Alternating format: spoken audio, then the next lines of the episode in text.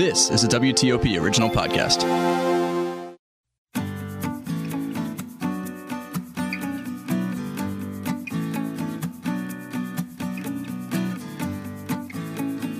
Welcome to another episode of The Vine Guy.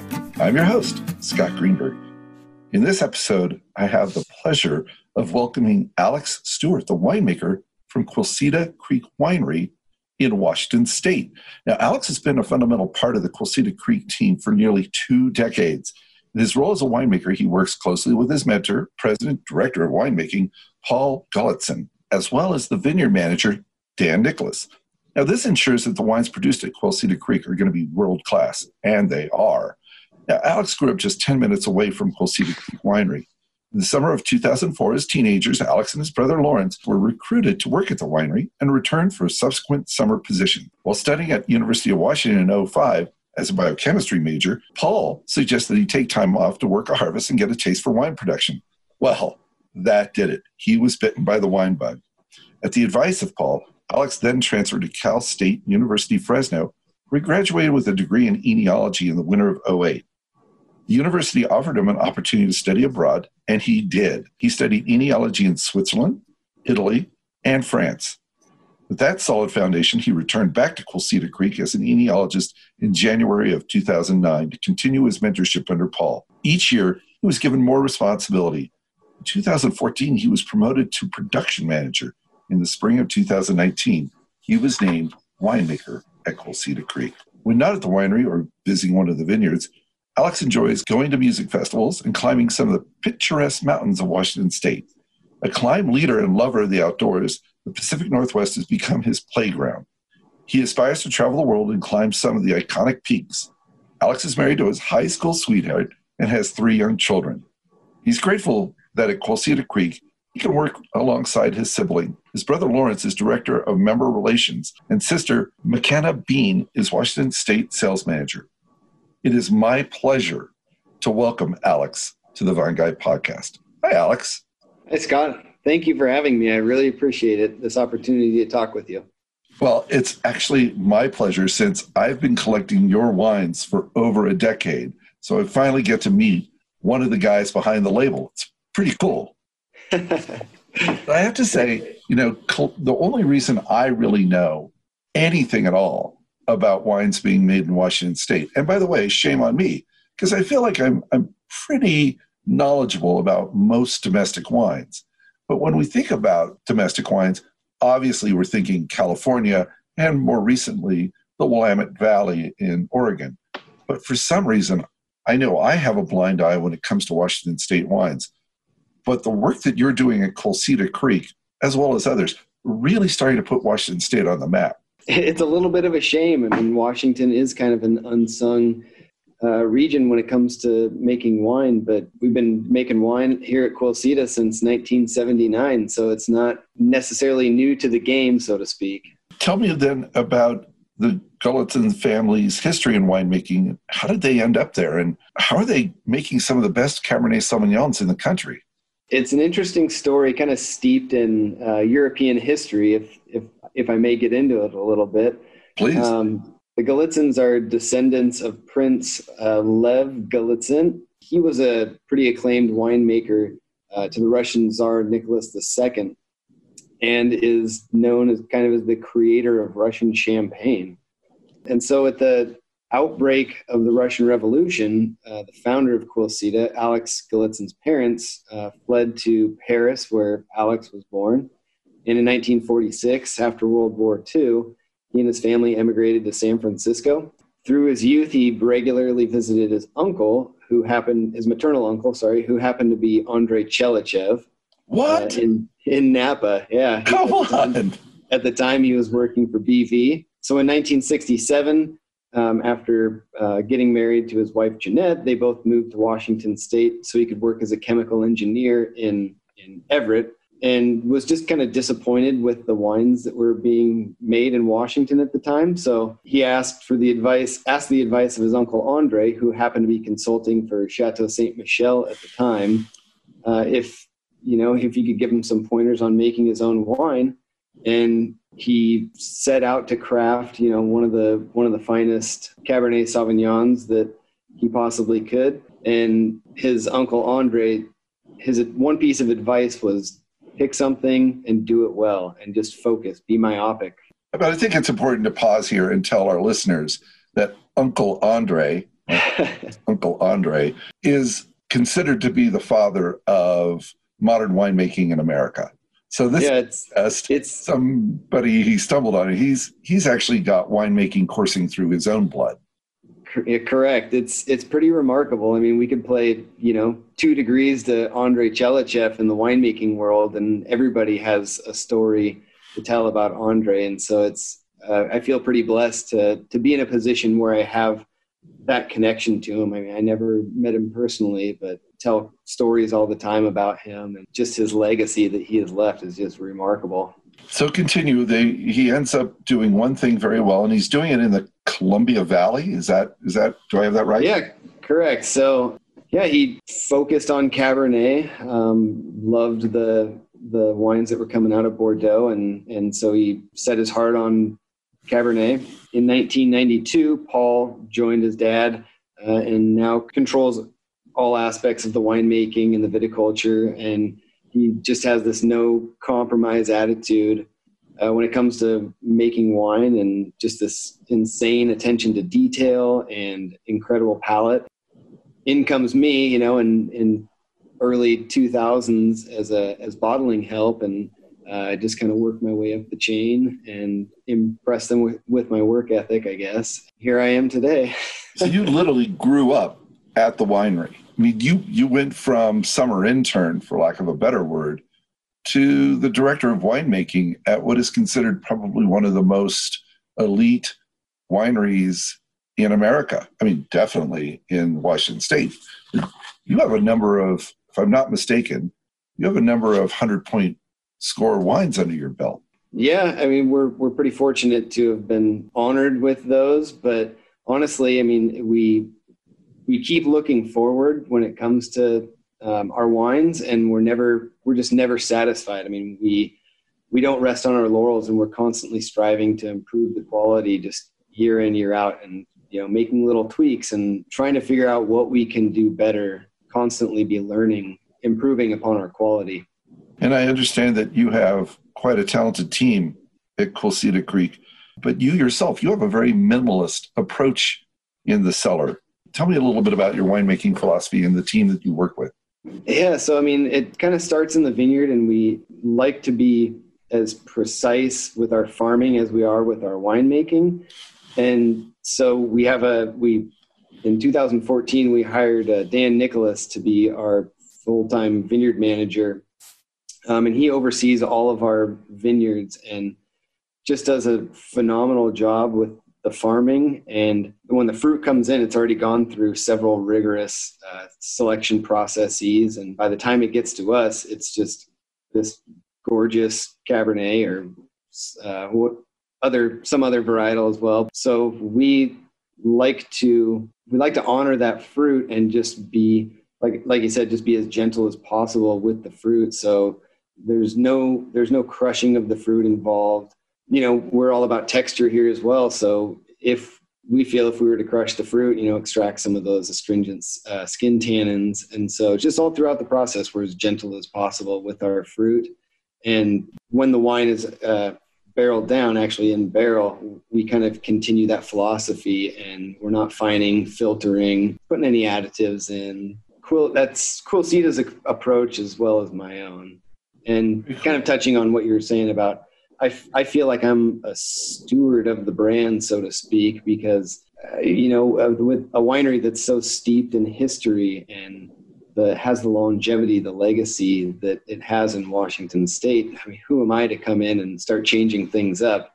This is a, this is a wine that was born 40 years ago, and I, I can't come in and start making radical calls, right? Well, you know, you, you say that, but I did read something about you recently that you believe the best way to stay on the cutting edge of wine innovation is to seek out the top wines. I think this is very interesting to seek out the top wines in the world and taste them, dissecting each one to figure out how they were made and to get ideas of new winemaking tactics to try. So while you do say that you are a steward, you are also open to innovation and always improving. Absolutely. I mean, we we love we love wines from all over the world, but uh, since we are Cabernet focused, obviously the the wines that we choose to dissect in that regard are Cabernet Bordeaux focused, and we are extremely fortunate here to to have opportunities to try some of these wines. I mean, just yesterday we had a, a Pomerol tasting, and we sat down with you know four of the best Pomerols, and we are uh, dissecting them not only um, with our own palates and trying to deconstruct them and figure out the winemaking techniques, but you know we also do our own analysis on them as well, and just really try to pick these wines apart so that we can you know constantly learn and improve upon what we're doing ourselves. Are you always in dissection mode or do you ever have an opportunity to just enjoy a wine or enjoy the wine? Just kidding. yeah a, lo- a lot of friends uh, ask me these questions and it's it's hard to say. I, there's always some element of dissection and, and analytics to it but depends on the situation i guess. When i'm when i'm at home drinking wine with my friends it's it's enjoyment time you know? There's a time and a place for everything and you don't want to ruin any moment by getting involving your your work too much i guess. So alex stewart the winemaker is actually capable of of relaxing and enjoying a wine so at least on record at least on record let's go back to columbia valley for a little bit for people who don't know uh, much about columbia valley where where is it located in the state so that's that's another interesting thing too. I mean, a lot of people when they think of Washington, they think of Seattle, and when you think of Seattle, you think of rain. Well, it's an interesting concept because our vineyards are about three to four hours east of where we're at. So we sit on the west side of the Cascade Mountains, and the Cascades act as a, a rain shadow and sure. block all of the clouds from crossing over. And we get dumped on by the rain, but you know the whole two thirds of the east side of the state are in this rain shadow, and whereas we see 50 plus inches of rain in Snohomish, where the winery is located, our vineyard sites see about eight inches of rain. Yeah, it's it's all inland desert uh, climate over there, and we see about 3,000 to 3,300 uh, growing degree days at most of our sites. So they're very warm, hot sites. Surprisingly, I, I imagine you do some irrigation. Oh yeah, I, I, mean we we're all set up for that, and it's all drip irrigation. I mean, very uh, as I said earlier, I mean very precise farming, and so we can we have the ability to essentially farm each vine individually if if we need to. Um, certain we're trying to hone in our growing, and so like there's very the vineyard sites are, are, are evenly grown.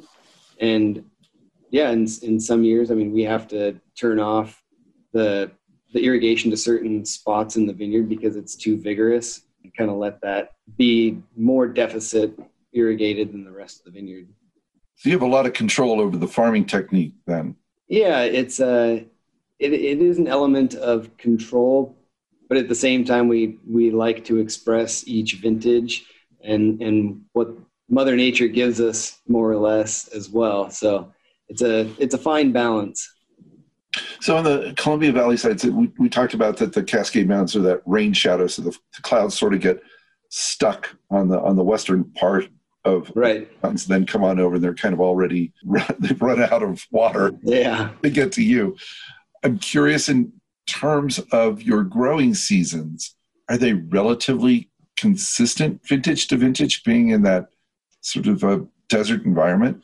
Yeah, we we have uh, when you when people talk about Washington, they'll often talk about the diurnal shift. So that desert climate creates this um, pretty drastic um, daytime high, nighttime low temperatures, which retains some pretty incredible natural acidity for the wines. And our growing season is is pretty long. It we can oftentimes hang our fruit out to late October. I think most more often than not, our some of our last picks are right around Halloween. That's yeah.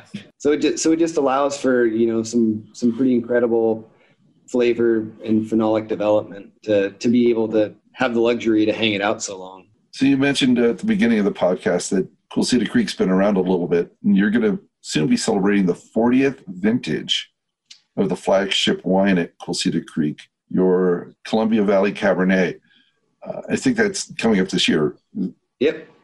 Yeah, so we so we just bottled the 2018, which marks the 40th vintage, uh, and that will be released on uh, in 2021. Yeah, excited about that. What does this mean to your you and your team? It's an incredible story that the wine that Quilceda has, and to to be able to say that we or I am a part of this is a pretty special thing. Not many wineries have have been around for that long and have that many vintages under their belt and to be able to go back through the library and taste through some of those older vintages is a real treat and to see the the shifts in winemaking and the, the different vineyard sites coming on through the years and the, the ebbs and flows of the different vintages that Washington has had has offered Quilceda. It's it's pretty remarkable. So in Washington State, we're talking about a 40 year old winery in Washington State. How far back does the winemaking culture go in Washington State? Is Quilceda Creek one of the older? So yeah, so we so Quilceda is the 12th bonded winery in Washington after Prohibition, and it's still family owned and operated to this day. And to my knowledge, I believe Chateau Saint Michelle was the first, which they celebrated their 50th anniversary uh, about two or three years ago. So Quilceda's right in there is one of the oldest. Yeah, not far behind. And how many uh, how many wineries are in Washington State today? Somewhere over a thousand now, currently.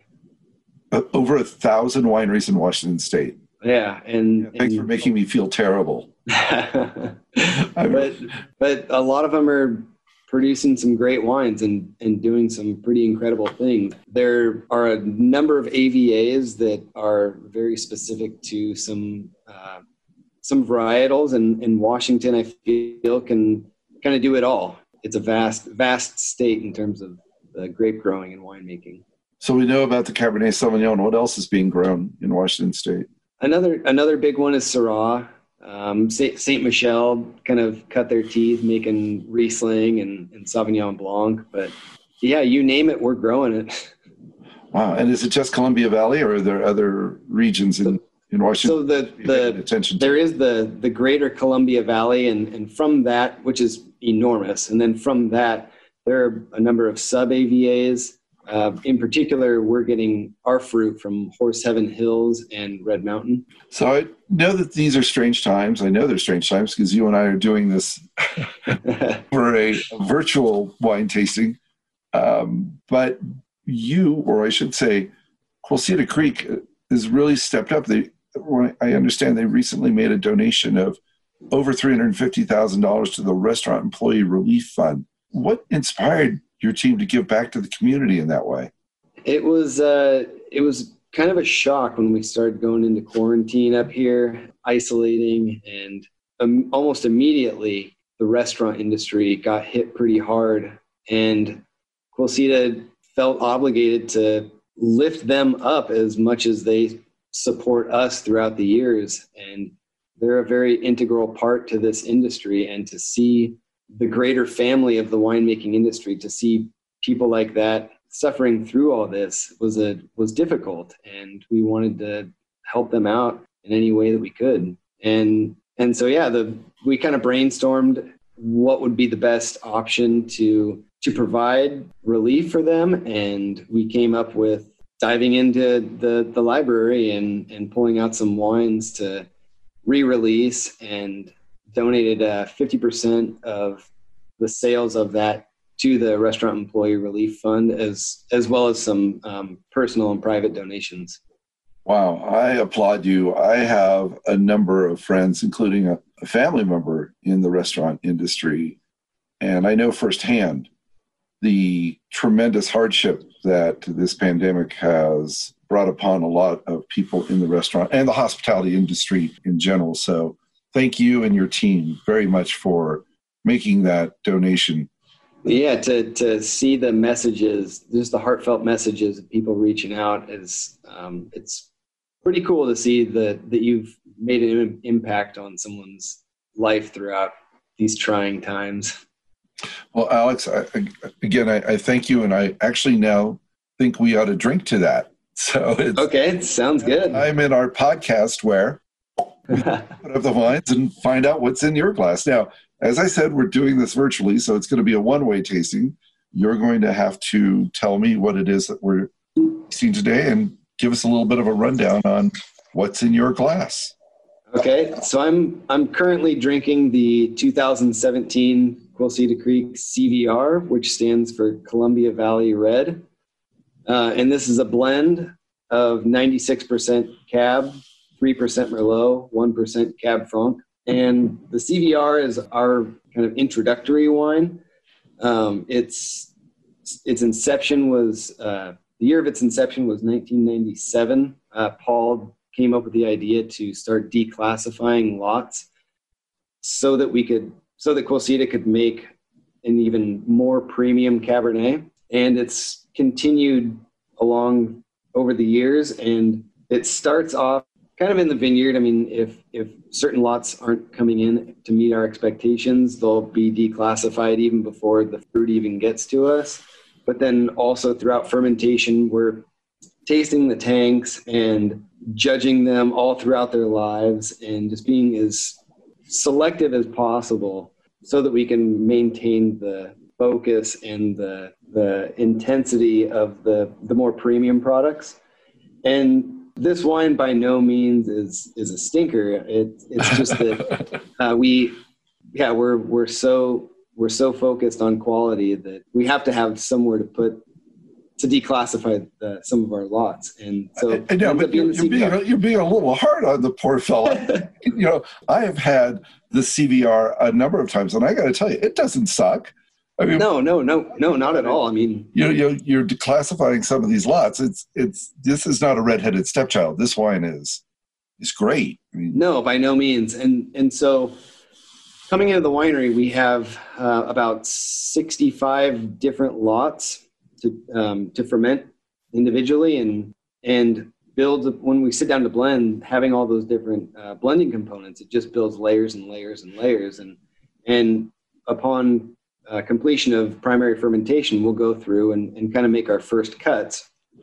You know it, it might be fourth or fifth leaf fruit and it's just it's delicious fruit uh, delicious wine but we just know how that wine's going to evolve and it's just by the time we sit down to make our final blends it's just not going to meet our standards so we'll declassify that. And then once the wine completes malolactic fermentation we'll go through and taste all the lots again after they've had a chance to be in barrel for a little bit we'll make another set of cuts declassify some more and then when we sit down to put the blends together we'll start with the uh, columbia valley and then kind of declassify from there. And then we'll take the uh, one of our other wines, the Golitzin single vineyard cab, and then declassify from there. And then we'll put together our Palengat proprietary blend and then declassify from there. And and everything that we declassify ends up going into the CVR. So it's it's extremely high quality, but it's just wine that doesn't quite meet our standards or just doesn't doesn't really have a, a sense of place in the greater view of the wines. But what about this one? But it is it is an absolutely delicious wine. It a lot of a lot of star anise and cedar and smoke. It's more more leaning toward red and blue fruits, but it really just coats the palate and it's lush and extremely drinkable. Sorry, I had to take a sip. Yeah, it's kind of making me a little jealous there as I'm watching you. Okay. Fine. So tell me about the finish on that. It's long. I mean, it's it's uh, some delicious blue fruits and a lot of, again a lot of cedar and the tannins are really plush. That's one thing that that we really focus on here at Quilceda is texture and um, managing that, starting to manage that in the vineyard to begin with. Certain times during the the, the grape growing, uh, we we know when to you know dial back the water or or water more so that the tannin structure is exactly where we want it when the before the fruit even gets to us. Once we're fermenting the fruit, we we're constantly tasting through the tanks, and then, as I said earlier, we're very gentle with the fruit, and so we don't we don't like to break the skins and release a lot of that uh, astringent skin tannin.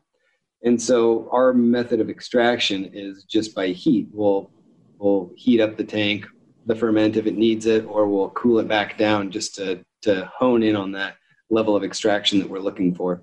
And so we like to think Quilceda is all about just plush, plush tannin and beautiful aromatics and balanced wines. I feel that the CVR is just that a great introductory to Quilceda. So let's see what's in your second class then. Okay, moving on uh, is the 2017 Quilceda Creek Columbia Valley Cabernet Sauvignon. Sorry, pouring wine sound effect here. Um, this is a 100% cab from Champoux, Palengat, and Mach 1 vineyards. Can't make those names up.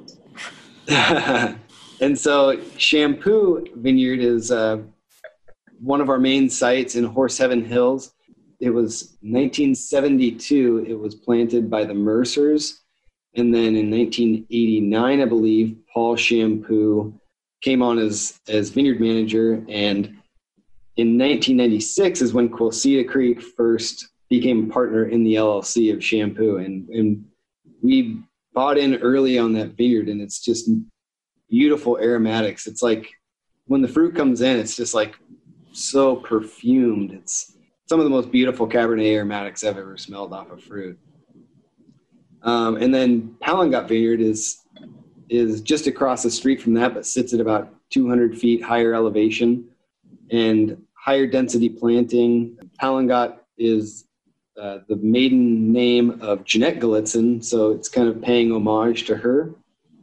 And as I said, it's high density Cabernet plantings. It's it's kind of gone through a little bit of a I don't know a replanting, so to speak. It was originally uh, started off as a field blend almost of of what we had there, which was Cabernet, Merlot, Cab Franc, and a little bit of Malbec and Petit Verdot. And over the years, as we've kind of toyed around with different clones with our wines, um, we've we've found that we can essentially use the different clones of Cabernet to to create these blends and have them mimic different Bordeaux varietals. And so the Petit Verdot that we were growing there was just way too tannic, and so we pulled that out and replanted with uh, Cabernet clone 685, and the Malbec just wasn't really making it into any of our blends, and so we pulled that out and planted some Cabernet clone 412 there, and really using that as as blending components in that regard. And then Mach One is a vineyard that sits about 50 feet off of the Columbia River in this uh, beautiful basalt amphitheater, and produces some of the most powerful, delicious Cabernets that I've ever had in my life. It's it's a pretty remarkable site. It has to be seen to believe. But enough about the vineyard sites. And yeah, wine. tell me what's in the glass. the wine is just wild mountain huckleberries and cassis and violets and one one sip and it just just floods your palate. Um, the the texture on it is just so supple. It's just balanced in every single way possible finishes for a minute plus and just that the flavors of mountain huckleberries just keeps lingering and lingering and this fine balance of, of oak just creates this ethereal wine. This is one of those times i wish i could just kind of jump through the screen and, and join you. Uh, and the, this is the 2017 has it been released yet? Uh, the 2017 has been released and both of these wines are currently sold out um, oh, great. Thank you for listening, everyone. yeah, un- unfortunately. Um, so we're kind of sit- we're sitting on our we're sitting on our 2018s right now. Um, a lot of our a lot of Quilceda's business model is direct to consumer, and so right. Yeah, a lot of uh, the people on the that sign up for the mailing list um, are offered you know the all the wines, the Columbia Valley, and then the Golitzin Single Vineyard Cabernet, the Palengat Proprietary, and the CVR at member pricing. So Um, but these two wines in particular distributed nationally. The other two are not. Right. I did want to mention at the beginning of the podcast, but I am going to sneak it in now. Uh, you are the steward now of, of an amazing tradition of winemaking because uh, what many people may not know is that Quilceda Creek has the distinct honor of being the first winery outside the state of California in the United States to be awarded 100 points, a perfect wine. Uh, and you have had, I believe, five 100 point wines, maybe six in the history of Quilceda Creek. That's a pretty remarkable run for a relatively, and I do say relatively new compared to the rest of the world, uh, winery. So, congratulations on the success at Quilceda, and congratulations on your new role there as winemaker. I look forward to trying your wines. I continue to get the offerings uh, off the mailing list. And I want to thank you very much, Alex, for taking the time to speak with me today. Uh, it's been an absolute honor and a pleasure to have you on the Vine Guy podcast. Thank you very much, Scott. It's been an absolute privilege to speak with you. I just have to tell everybody to buy Washington wine. There you go. An advocate for Washington wine, not just Quilceda Creek. Well, once again, Alex, thank you so much for being here. And that'll do it for this episode of The Vine Guy, a WTOP news podcast. This episode was produced by Sarah Beth Hensley. The music you heard is Wishful Thinking by Dan Lebowitz, available in the YouTube audio library. Don't forget to follow me on Twitter and catch my Wine of the Week shows every Friday on WTOP and WTOP.com. Until the next time, remember do good, drink well.